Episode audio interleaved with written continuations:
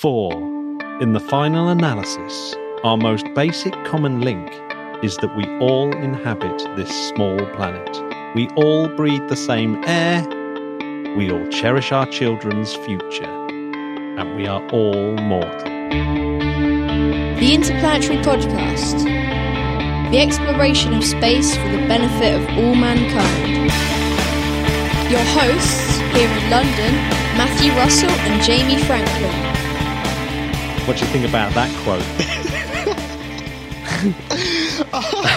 I'm, I'm laughing because there's about seven mistakes in But- that, but I can't talk. That's brilliant. That's why I'm the editor. John F. Mhm. Kennedy. What a guy. He's kind of the most important president when it comes to space. People can talk the talk, but he really walked the walk, He didn't he? walked the walk. Yes. JF Kennedy, the space person's president. Absolutely. I'm going to celebrate a birthday. oh, yeah. So, Friday, the 8th of June, Mm. Giovanni Domenico Cassini. It's his birthday. God. It's his birthday, 1625, 8th of June. Well, Matt, we have to find out a bit about his li- his life, Well, he was obviously a mathematician, astronomer, and engineer. Actually, he was also an astrologer.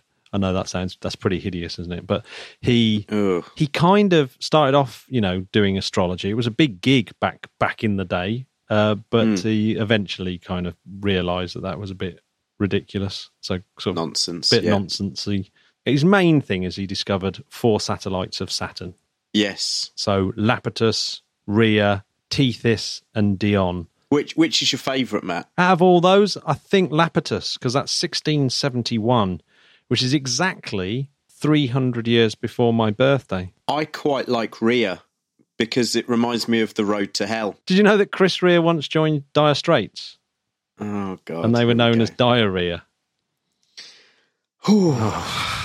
Anyway, but we started early today, haven't we? yeah, so Cassini, obviously, for, for astronomers, they'll, they they know the Cassini division, which is the Yes. gap in the rings that you can see from Earth as long as you've got a good enough telescope. So yeah, the Hmm. Cassini division in the rings of Saturn. He discovered that in Absolutely. 1675. Mind blowing. That is that. That is just crazy, isn't Mm. it? And then 10 years earlier, he discovered the Great Red Spot on Jupiter as well, the GRS. I just can't believe how long ago it was. Matt, you know the the world's oldest restaurant Mhm. is in Madrid. Mhm. I can't remember the name. I, I will get the name, but it's that was I believe 1725 that it opened its doors, and this is 1675. You're talking about. But you think how much we've learned since then about the universe? Like learning about the just learning about the solar system is like a kind of fairly recent endeavor, I think.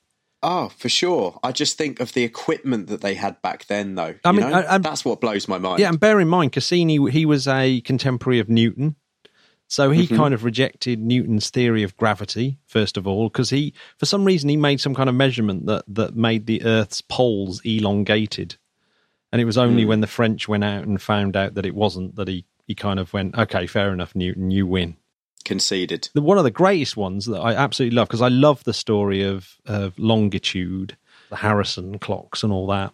Mm. But Cassini was the first person to make a successful measurement of longitude using the Galileo method of watching the eclipses of the Galilean satellites. Really? Ah, I didn't But know yeah, that. so sailors would have had telescopes to actually look at the at the satellites of Jupiter and yeah, use that as the clock. It's an elaborate clock, that isn't it?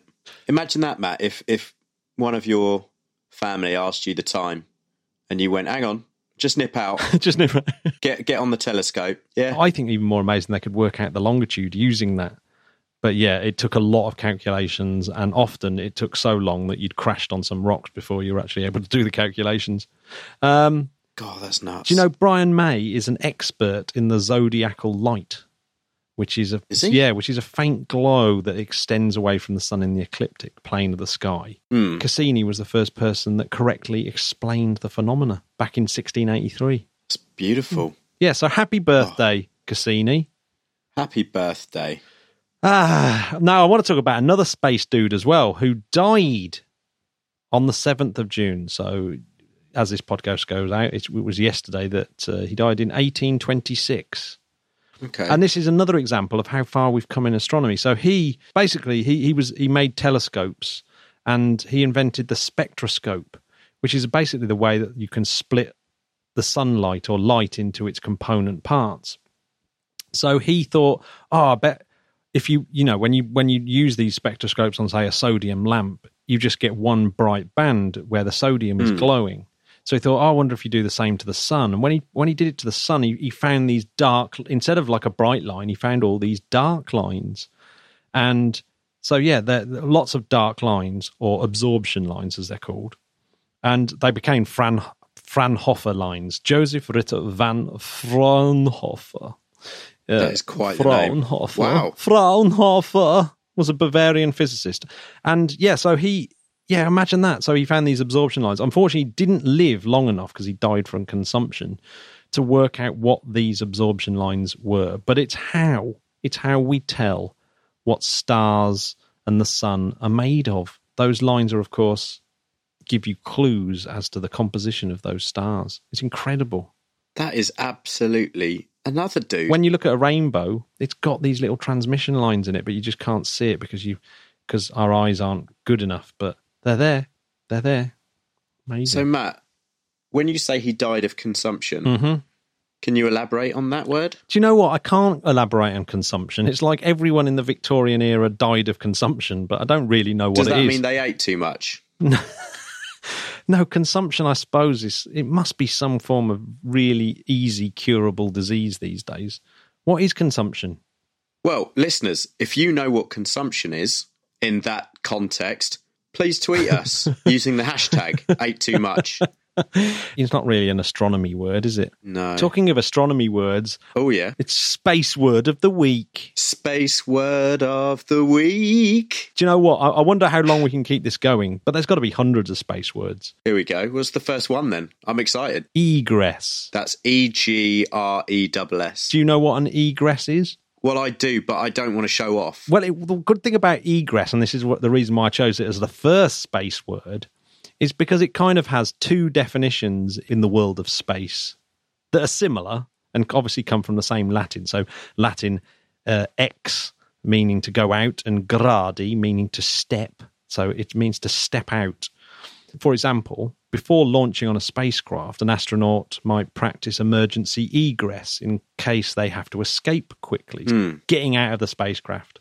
So egress means to get out. So often they use it with things like astronauts because it just sounds cool instead of saying the astronaut came out of the out of the hatch. He egressed from the hatch. That's, yeah, it's rather poetic. Yeah, it's much better, isn't it? But in astronomy, if if you were to be if you were watching the transit of Venus, for example, like we did a few years ago, As I do. yeah, as it's about to exit the disk of the star it's transiting in front of the sun in this case if it's venus as it's about to leave that's known as the egress the, of the planet Ah. leaving the disk so yeah it means to step out Well, I really like that one. And hey, Matt, Yeah. it's a really good time of year to uh, look up and see Venus yes if you're in our it- part of the world, isn't it? re- Lovely. it's And beautiful. Jupiter. It's beautiful. They're both very, very bright at the moment. However, Yeah. we won't. I don't think we'll see a transit of Venus again in our lifetime, which is a bit depressing. oh, Yeah. Anyway, what's happening in the news, Jamie? Well- I'm, I'll make this pretty musk heavy at the beginning, and I don't mean in a deodorant kind of way. get your uh, get your shots of whatever your poison is ready because Yeah. a lot of drinking going on. I mean, yeah. What, what do you think about this, Matt? His tweets. His tweet, he's gone absolutely mental. That's what's happened. I think he's in love and he's just being oh, silly. Oh, is that it? He's in love with Grimes, isn't it? Is that what it is? Is he in love? I think so. oh, yeah. he's lost the plot because he's in love. I just thought it was That- because that's my that's my theory. I my theory is that he's surrounded himself with yes men, and there's no one left to tell him, Elon, what the heck anymore. Oh, do you think so? Like the Emperor's New Clothes. Yeah, I, I- genuinely hope that he snaps out of it because it really does have the hallmarks of someone just believing their own hype. I mean, he's only a human being after all. I know we love him, and God does he get Mm. stuff done, but but he is only a human being. Like leave it. I mean, this this one where he where he went.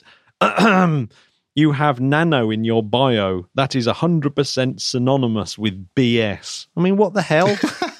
well, I, I know, but it is quite funny. it is quite I funny. mean, but he shouldn't really be rising. Surely he's got more important things Th- to do. But I think it makes him a nice, interesting character, doesn't it? The fact that he just uh, gets Ah, involved Do, in do you know what? spats. If if if he had just left it at that, but he kind of keeps doubling down on the on his position and just sort of Hmm. battering down the hatches until eventually he did some other weird one about it's all about the pico scale and the femto scale, and it's just like what? Hmm. it's just like okay, okay, and then and then there's that ridiculous spat he had with the media as well, like whinging about the media and then Yeah. saying he was going to start Pravda. It's just like Elon Musk is such a great person to have in control of the press. Not. Hmm. yeah, So yeah. yeah, it's a it's a funny one. So do you think but you Musk? Do you think Musk is losing it? it's okay?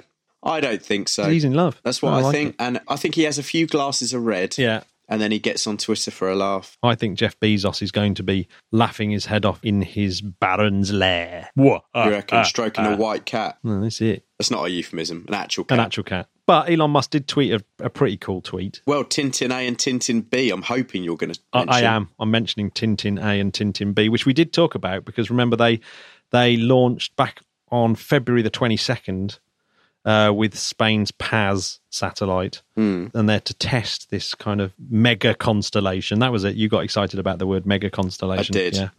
Yeah. Starlink. Starlink. Not to be confused with Star Lord, of course. No, please don't. Starlink satellites. So yeah, he's saying that the, that they're being tested and they've got a latency of 25 milliseconds. So that's good enough to play video games. So you see, one of the problems with these kind of space constellations to do internet access is uh, the delay because obviously they're they're so high up, normally in geostationary orbit, that uh, it's like a sort of almost one second, 800 milliseconds of latency to get up to these things. So it makes game playing pretty stupid and impractical.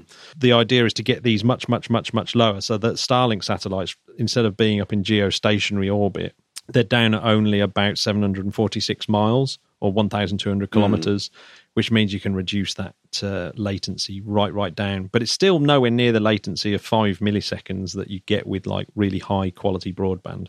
Yeah, I mean, keep up. Yeah, Keep up, Musk. keep up, Grandad. But it, but it could be good. I mean, it'll never, uh, presumably, you know, just purely on the maths, it can never get that good. So, but but it, it's good enough for a lot of things. You know, there's you don't you don't particularly need great latency for watching movies because it just buffers up. it's true enough. The most ridiculous story I saw this week is I think it was in the Wall Street Journal where they said SpaceX has indicated it won't launch a pair of space tourists to loop around the moon this year. It's just like, well, we know, don't we? dun dun Dun, don't we know? Because he's already said he's not human rating the Falcon Heavy, so we we already know that. There's a site. Yeah, what a surprise. But then it did go to say that Mr. Gleason, James Gleason, who is a spokesman for SpaceX, said they're still planning to fly private individuals around the moon. And there's growing interest from many customers. Mm, yes. Yeah, Yeah. I mean, of course, there, of mm. course, there's lots of interest. I don't think anyone would sort Yeah. of turn down a trip round the moon, would they? no, it's just ridiculous no, thing to say. ridiculous. But uh, the, the, Hmm. the article is quite interesting because it does go on to sort of explain how actually there's going to be a massive drop in satellite kind of uh, orders next year. Like, as in, they're going to have a, a bumper year this year, but next year it's going to drop by about 40% in 2019. And that's really bad compared to their kind of documents that, that they release to their investors. So there you go, which is what we were talking about when I went to that um, sa- uh, UK satellite launch. Is that whole right. idea of just because you build a, a, a space launch system doesn't mean that the market's actually going to exist. If you build it, they might, it might not, not, come. come. Yeah, absolutely. Yeah, Yeah, that's what I'm saying. yeah, absolutely. But anyway, let's get into ace news. Some really, really genius news to to follow up go. from the fact that Mars Curiosity's drill was working. Oh, It- yes. So the lab is working as well. So they they they've they've developed a new technique to get the samples off the drill over into the lab. Whoa. On Mars, we have to try and estimate visually whether this is working just by looking at images of how much powder falls out. said John Michael Morookian of JPL. We're talking about as little as half a baby aspirin worth of sample. Blimey, that's not much. No, exactly. If they put too much in, it clogs it up, and too little, then you won't get an accurate analysis. So it's it's like all these things are amazing, aren't they? That they're they're trying to do these things by having an exact copy of the rover on Earth, and then running the program and letting it do it on Mars, Mm. millions of miles away, and uh, and it, and it working. It's just absolutely incredible. It's I just I just love it, and I can't wait for the soil samples, man. If ever we do a sample return, that's going to be absolutely epic. that is the one, isn't it? Sample return mission. We'll we'll we'll sort that Yeah, out. yeah, for them. yeah, yeah, yeah, yeah. Big time. So what else is happening, Matt? New Horizons. New Horizons, indeed. It's just about to come out of hibernation to get ready for its MU69 flyby in January. I love the idea of it coming out of hibernation, like a bear that's been asleep for a few months. Again, again, it's incredible, isn't it? It's so many billions of miles away now. Yet there's this little computer that gets woken up by a little command and then boots up. I mean, how many times you switch on your PC and it doesn't quite boot up properly because of some recent update? And and you've got that kind of stress, except that it's really hard to turn it off and back on again when it's billions of miles away. Yeah, exactly. Obviously, this is a critical moment in the mission. But yes, so eventually it's going to get to Ultima Thule Mm. Island that's that's off the map. it's far now. It's far. It really is far, and it's going to be by far the furthest away flyby ever performed by a spacecraft. It's going to be very God, exciting indeed. That's really exciting. It's got a bit of UK space news. Go on. So here I am in Guildford, and I'm talking about Surrey Satellites, who've been who've awarded launch services to uh, Firefly Aerospace. So that's pretty interesting.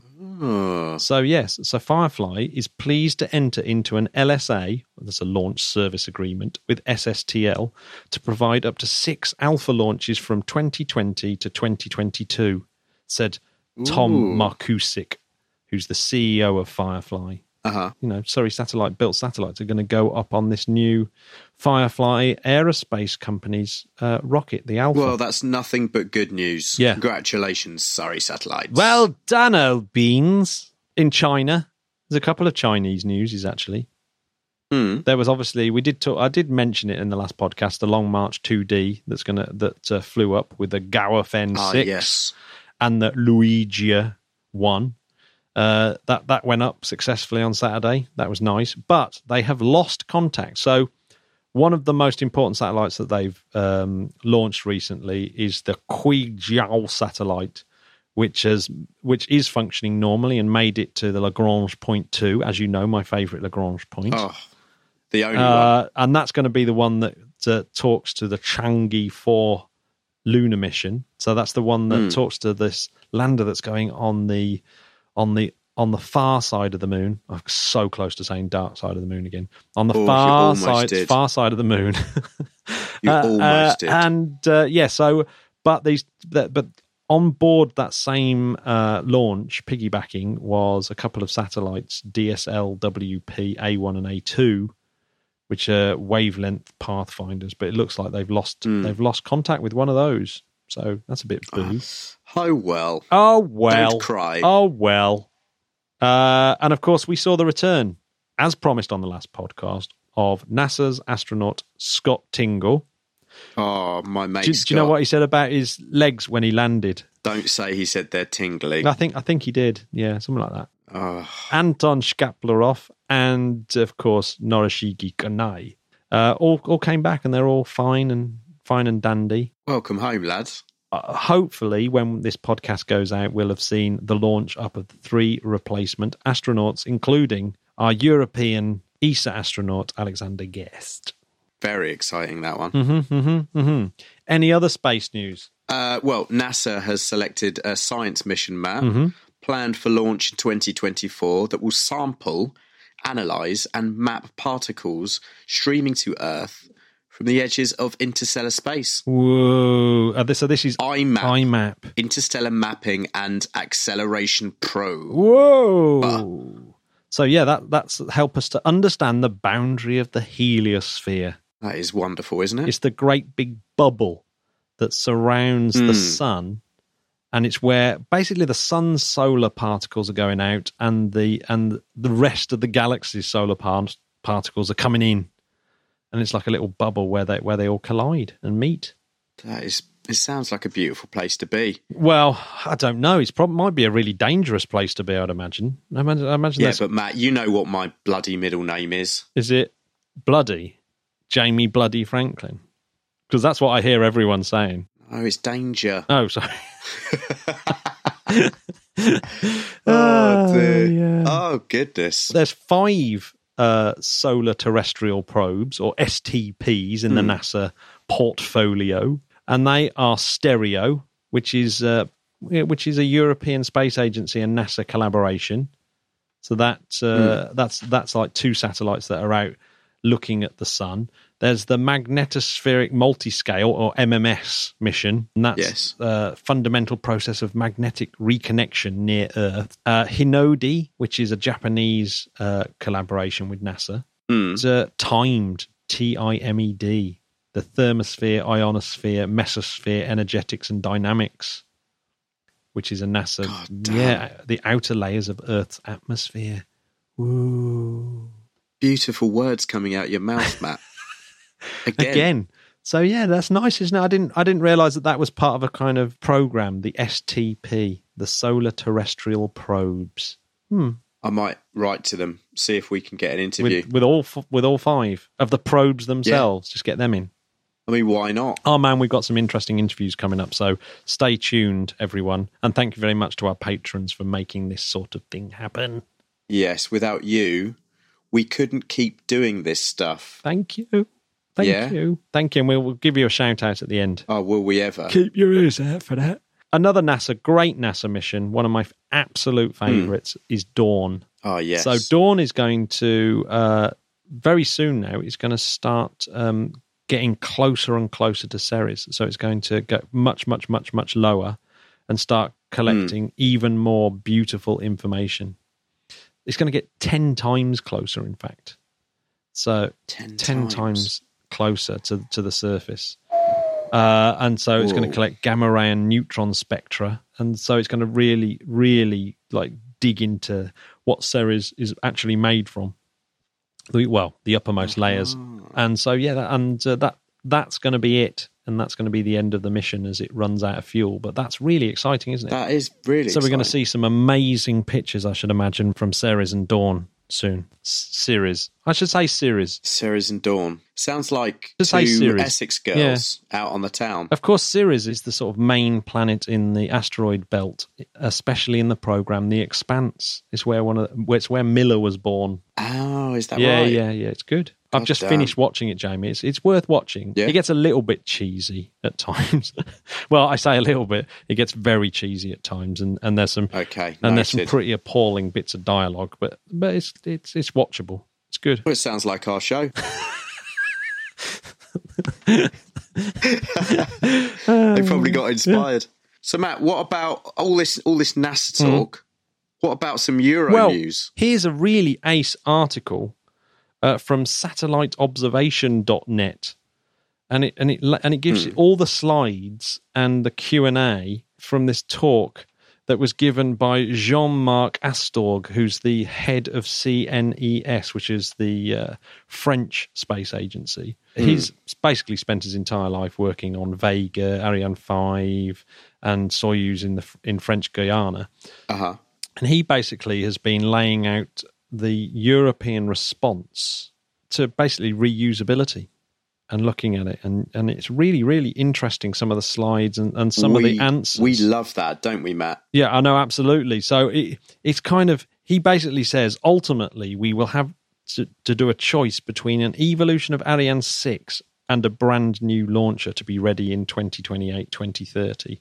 So they've got to turn this thing called Ariane Next around really quickly. And and he's saying that there there was a lot of talk about how you balance the the whole difference between you know uh, uh, expendable launches and and and reusable launches, and it wasn't just as simple as just reusable is best. He was saying that there are pros and cons of each of these things, but Europe needs to get its act together and and uh, sort of get on and develop these things or develop something that works better. It's a lot of it's around the engines, but there were so many really Yes. interesting points that he makes in the question and answer. So I'm going to put the link to that particular article in the in the notes. It's well worth looking through. I, l- I actually learned loads from it.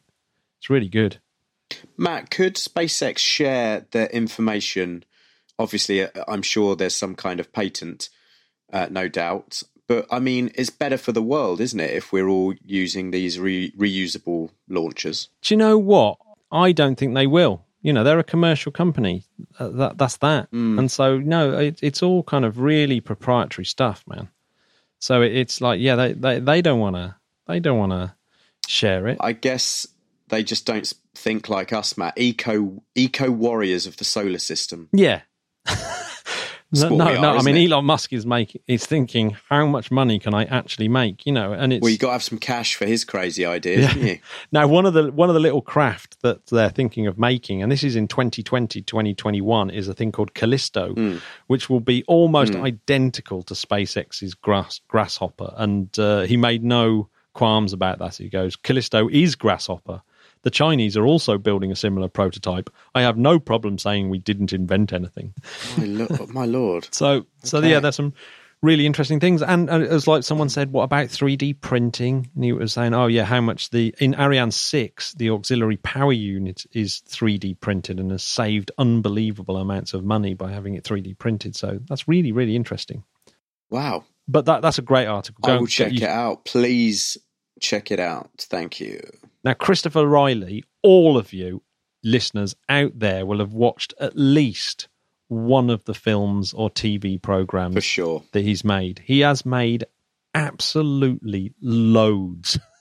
like He has. like most it seems like most of the kind of BBC programs about space he's had a hand in in some way or another. Hmm. Even some science fiction ones. I mean the planets is a really big one. That was a massive program at the time and was one of the first to kind of really have that fantastic graphics that that that were awe inspiring. Beautiful stuff. Yeah, his but his films that he's most famous for, In the Shadow of the Moon, is Incredible. an absolutely incredible uh, film, uh, which he then went on to do Moon Machines. So those who've got the Discovery Channel, uh, Moon Machines was one of his, and that was a series that uh, went that looked at the four hundred thousand engineers that were involved in the Apollo missions. So that's pretty cool. Hmm. But he has teamed up with Paolo Nespoli from the European Space Agency to make a- Ah, a, couple yes, of yes. Uh, programs, including First Orbit, which recreates Yuri Gagarin's uh, Vostok 1 flight by matching the orbit using the International Space Station of, of Vostok 1. Uh, and then, God yeah, and they released that as the 50th anniversary of the of of that uh, space flight. And so, yeah, it, that was uh, Riley involved with that.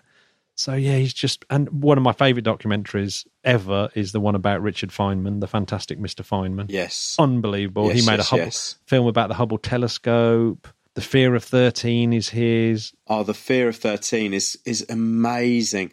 Please, guys, go and check out some of his films. You will not regret it. He's uh, very, very talented. Very, very talented. I tell you what, he was also an absolutely lovely uh, bloke to spend some time with. I really got on with him, Nice and he was just absolutely lovely. And this is a really great interview. I really enjoyed this interview. He made me feel very comfortable. you know, when you're talking to someone who's an expert at interviewing people, it can be quite intimidating.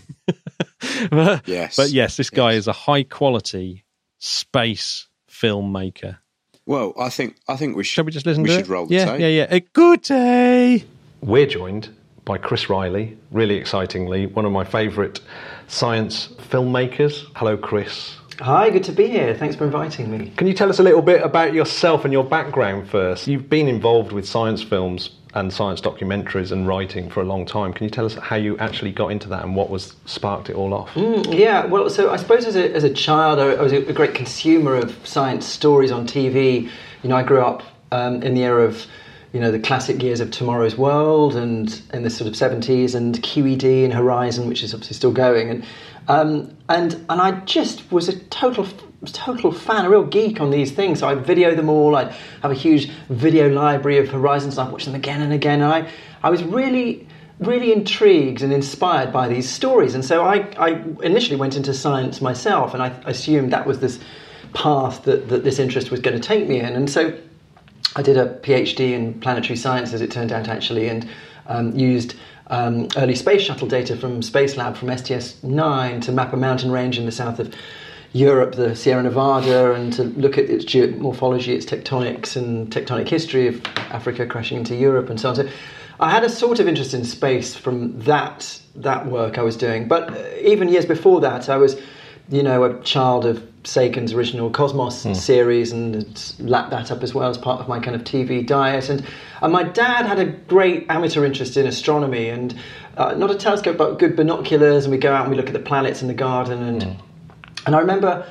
I remember Star Wars coming out in '77, the original Star Wars film, and George Lucas's renderings of of, of these planets um, were something else on the big screen. Are those you who are that right age to be kind of excited yeah. by that at sort of 10 upwards we might remember that, that the, the, the, the, the, curtains would just move a bit more just before the film started and then these epic sort of huge shots of enormous spacecraft and incredibly realistic planetary surfaces would emerge and and I think I kind of connected all this and just became absolutely fascinated by the geology of other worlds. So rocky bodies. I'm not a stellar physicist or anything, yeah. but interested in in good old rocks. But planetary geology more, yeah. more than just Earth. So so that was where my kind of path was taking me. And then during the PhD, which I, looking back, kind of loved doing, it was a great lucky time in my life in a sense, and I had the freedom to explore other things. I realised that actually what I really loved was storytelling and telling other people's stories. And I, I just didn't have the patience to sit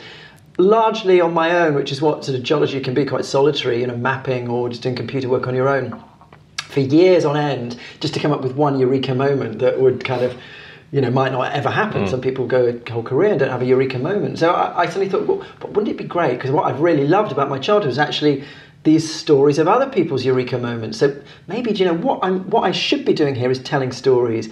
So I started writing to people in the media at the time. I mean, quite well known people, including David Attenborough, who actually wrote back to me, funnily enough, and gave me some advice, which was, you know, to start as a researcher and on TV shows and so I began in radio after my PhD, and I was in London, and um, it was just easy to go and buy a tape recorder on the Tottenham Court Road and find stories and go out and record interviews, and you could be a kind of lone operator and pretty much sort of earn a living, a little one anyway. And then in 97 um, i was introduced to the team making the planets which right. had just started on for bbc two one of the first big landmark series that bbc science department as it was then was doing. And I thought, my God, I've got to get a job on this. This is my dream job, you know. So I, I did everything I could to get on that show and managed to kind of persuade the series producers to take me on. And then I just worked day and night, seven days a week for two years pretty much to make that series as great as it could be. Talked to about a thousand planetary scientists during that period. And it was eight episodes, and I worked across all of them pretty much. And um,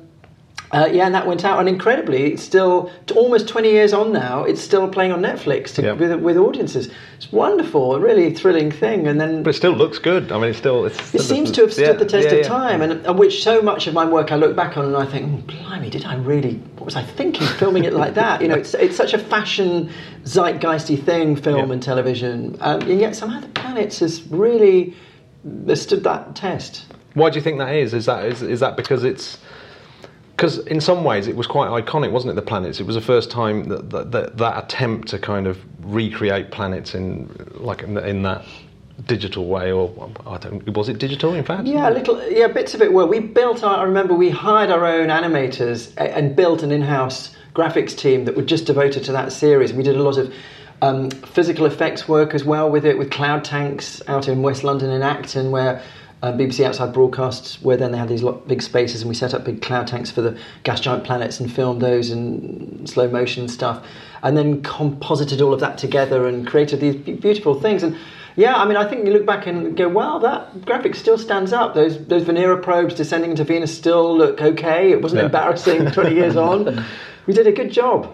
Yeah, because there's one thing I like about it particularly is um, is the music is it Jim Meacock who was the uh, composer there? I think he did a brilliant job on creating those those atmospheres, which are absolutely essential for that emotional element to the to the series. That was superb. I You're right. The music was a very important part of that, and interestingly, the whole series begins in 1930 with um, Holst's "The Planets."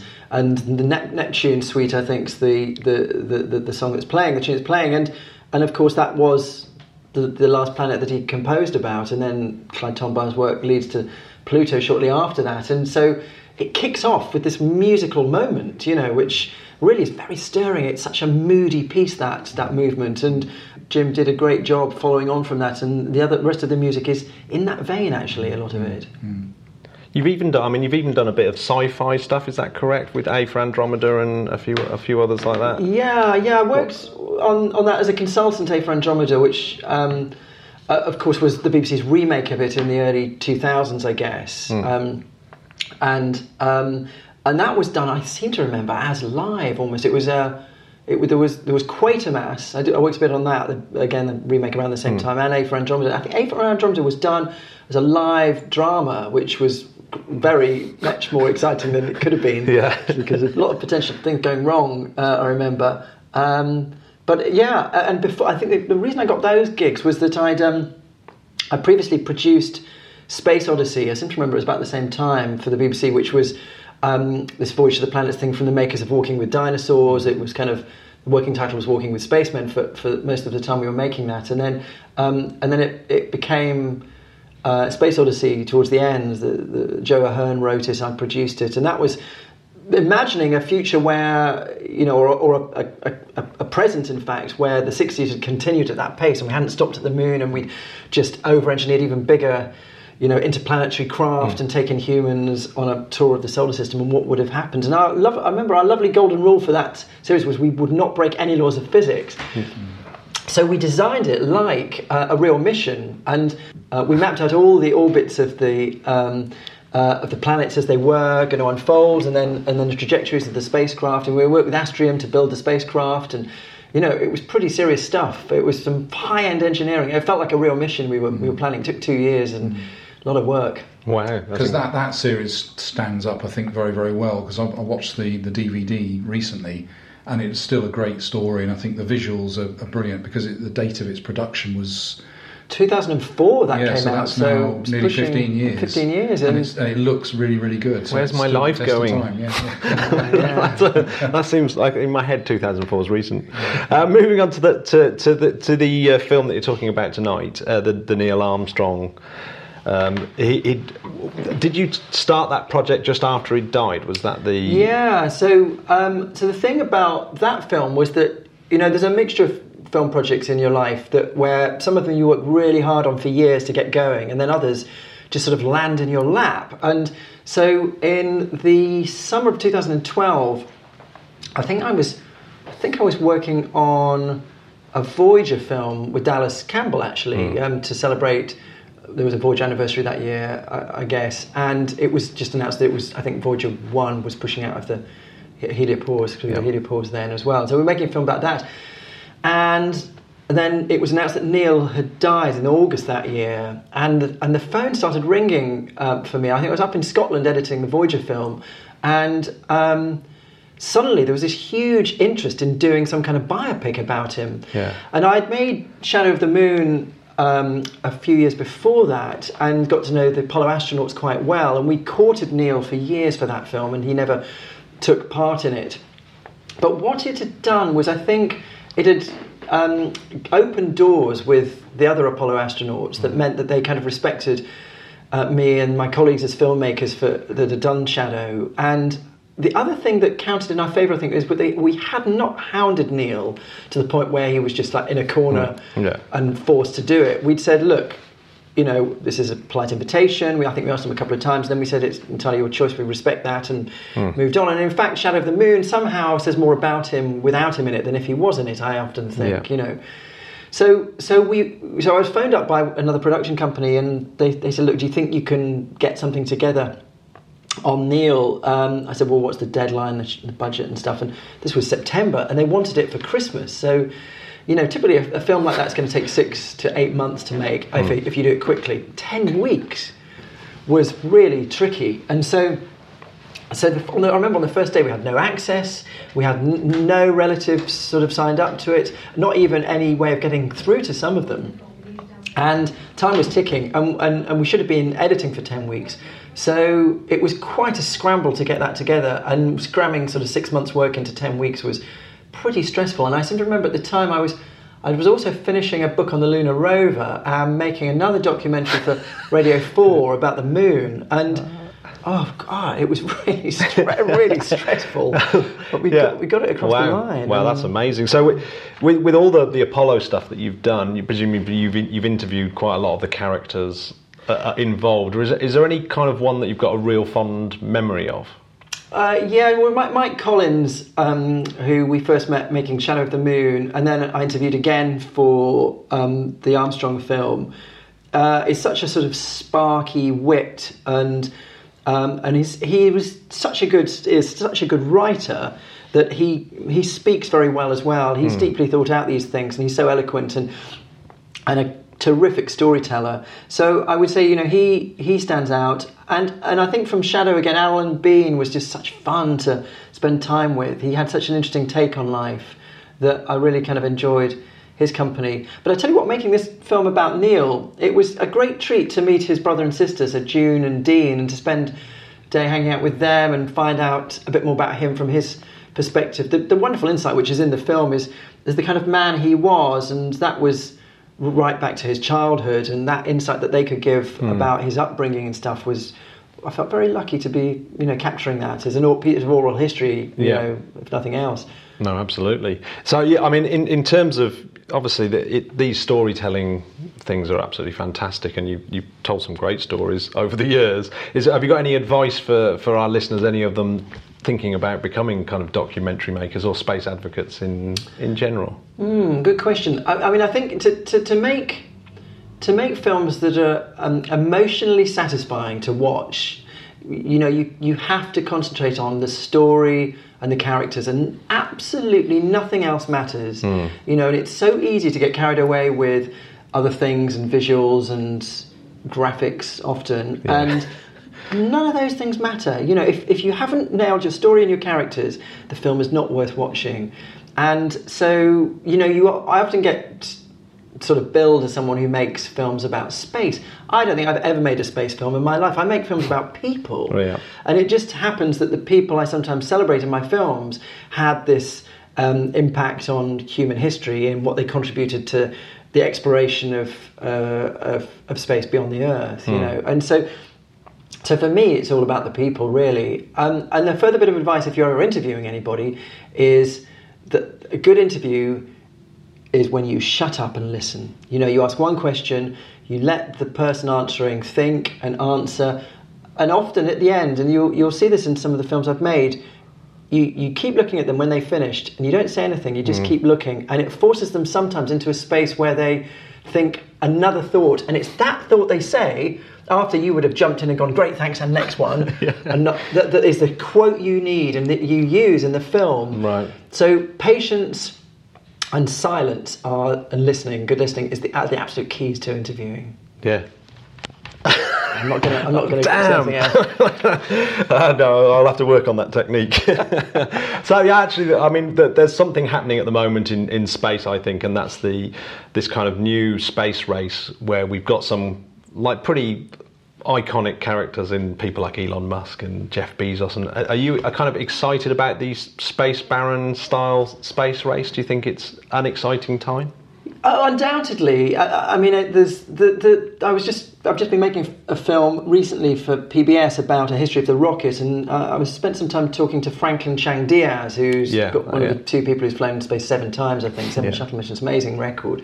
Um, and he's an extraordinary rocket scientist as well as um, Mm. as an astronaut and mission specialist, and um, and he put it interestingly. He said to me that he thought this that the rocket engine this momentum engine, which is essentially what it is, has been democratized. And this is this period we're living through. You know, if you look back to the emergence of it as a technology through the 50s and 60s, there was a total monopoly on it from the point of view of those that um, had the patents on it and, and those that were building them. You know, and you could have counted all the players globally on one hand, you know, probably just on a few fingers actually.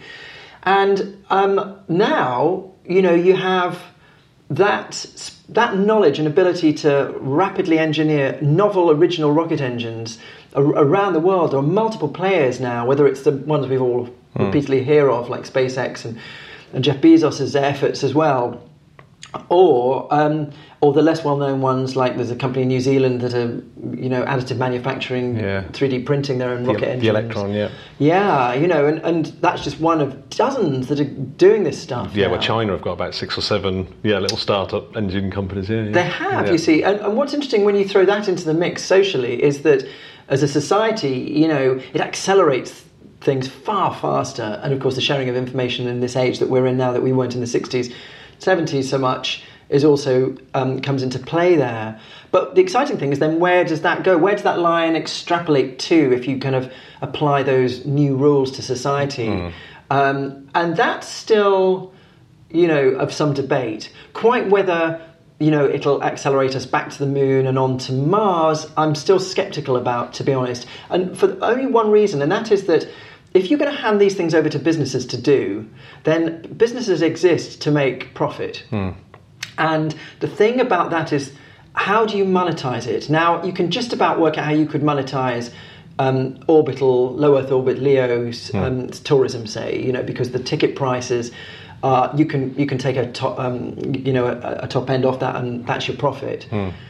Going to the moon, well, you know Richard Garriott had his suborbital tourist flight on the table for some years now, and he's not sold those tickets. I mean, it's 200 million or something, isn't it?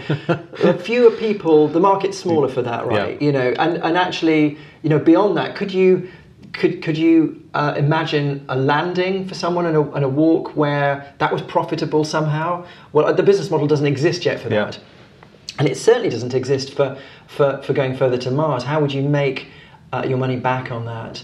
And Musk's idea of, you know, where you'd, you'd sell tickets for $250,000, you know, like you'd sell your house and go to Mars kind of thing, which is the pilgrim model in a hmm. sense, you know, which existed crossing the Atlantic and colonizing America all those centuries ago, is, is one thing that he would, would say is the answer to that. But, you know, look, never say never, but that's not near future. Yeah, yeah. I mean, I, I sometimes think maybe it's the flipping of industry and, and having industrial processes happening up in space and the asteroid belt. But I still, yeah, like you, I still think that's a, a long, a long way off. And Even that, you know, to, to conceive of materials that are so valuable that the cost of retrieving them and returning them to Earth through the down the gravity well, you know, Yeah. re-entry and stuff, actually is profitable. I mean, I think it's still.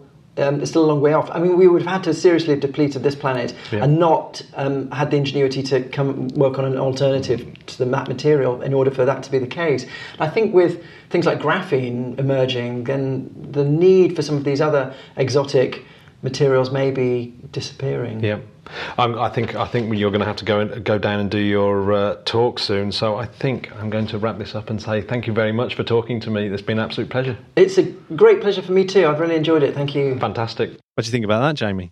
Uh, it seems like just such a lovely guy, and as as we talked about, what a body of Yeah, work. yeah, and I really liked his interview technique of not saying something back right at the end and then just waiting for it. It was really good. That's that's uh, Always helps. can't do that over Skype Well- though. You can't do it over Skype. You can do it face to face because you've got that kind of face waiting for something. But yes, we, we, we should try that out on. A, I'm gonna I'm gonna try it out on the next interviewee. I'm just interrupting the show to remind listeners that it's Space Up London 2018 this weekend on June the 9th and June the 10th at King's College London on the Strand. Space enthusiasts will be brought together to discuss, present, and learn about space with other students, professionals, and some of the major players in the space industry and ace podcasters like myself. So I'll see you there this weekend. Let's get back to the show. So, space should. fact, Jamie. Do you want to hear it? Space fact. Let's go. Can a planet blow up? Ooh, now that's a question. So, I, I don't know why I found this rather amusing. No is the answer. No is the answer. No is the okay, answer. There we go. A planet can't just blow up. So, if, for example, if you wanted to blow the Earth up, just like blow it up, you would need a ball of uranium about three miles across and sink that down to the core and then somehow start a, a nuclear reaction, a fusion reaction using that. But the problem with that is, of course, all the neutrons that are around in Earth itself would uh, just absorb the nuclear explosion and stop it in its tracks. Take that, terrorists. So even if the terrorists could find a three mile ball of uranium, a diameter of three miles, that's a lot of uranium, God. which I, I don't, yeah, It that's a lot of uranium.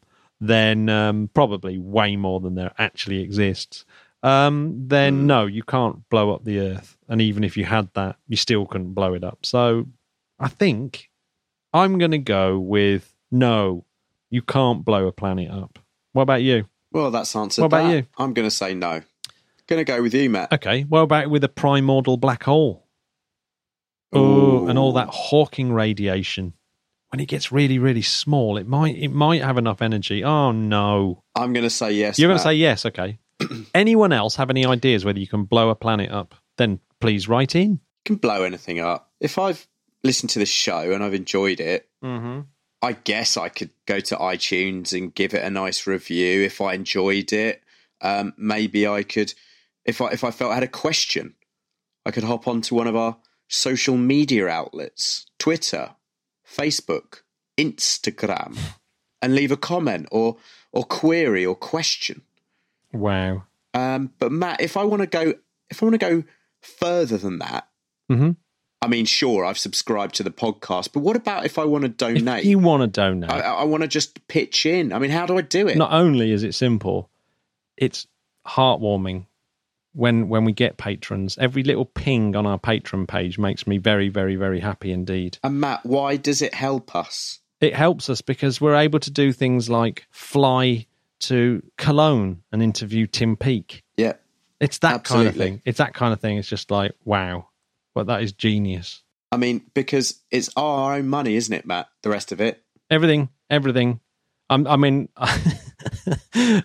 yeah, this definitely we're definitely not making a living out of the podcast. But it, well, I'll tell you what you can do is you can tell your friends and tell their friends and do the ghost to ghost hookup and Oh, uh, and that. yeah, and then and build the podcast. We have reached uh, a new high on the podca- podcast listeners. It's going really, really well. Thank you very, very much for tuning in every single week and listening to us Yes. blabber on for hours on end. Thank you. And a special, special thanks to Jeffrey Marlam and Matt Gilliland, who are our producers, show producers, legends in podcast Jeff, world, Matt. Yes. and on Skylon level are brilliant contributors to the show who always give some fantastic uh, stuff over to us. Are Bob Hodges, Richard Swain, Carell Sim, Erin Edwards, and Julio Aprea. I would say that they're all excellent people. And if you want to join them, it's simple. Pop along to the Patreon page, I mean, if you got fear of missing out, FOMO. then then get over to our Patreon page. No, uh, in all seriousness, you're you're all incredible, and you're the reason that this carries on. So, without further ado, It's quite likely if you go over right now, you'll be the 40th patron. And we need to get 10 times more than that. And, and we'll be making videos. This will turn into a video show, which, which would be amazing. you get to see our faces. And the great news is on the t- round about the 28th of September, so bookmark this, particularly if you live in London, you're welcome to join us for the 100th edition of the podcast at the British Interplanetary Society in Vauxhall. There will be bands, there'll be drink, and there will be special guests, and it will be a live video feed. So I can't wait for that. What do you think about that, Jamie? That is gonna be the bomb. It's going to be the I Uber can't bomb. wait. I can't wait. You have been listening to the Interplanetary Podcast, putting the ace back Good. into space. Jamie, you've egressed out the hatch. I just aggressed all Have over. you- I just aggressed all over myself. Have you egressed your mind? I'll tell you what I'm going to do, Matt. I'm going to make a lovely cup Hmm. of egress right now. I'm going to have Eggengress. Oh, beautiful. All right, space freaks. Look after yourselves. See you soon. and each other. Bye, podcast. Bye.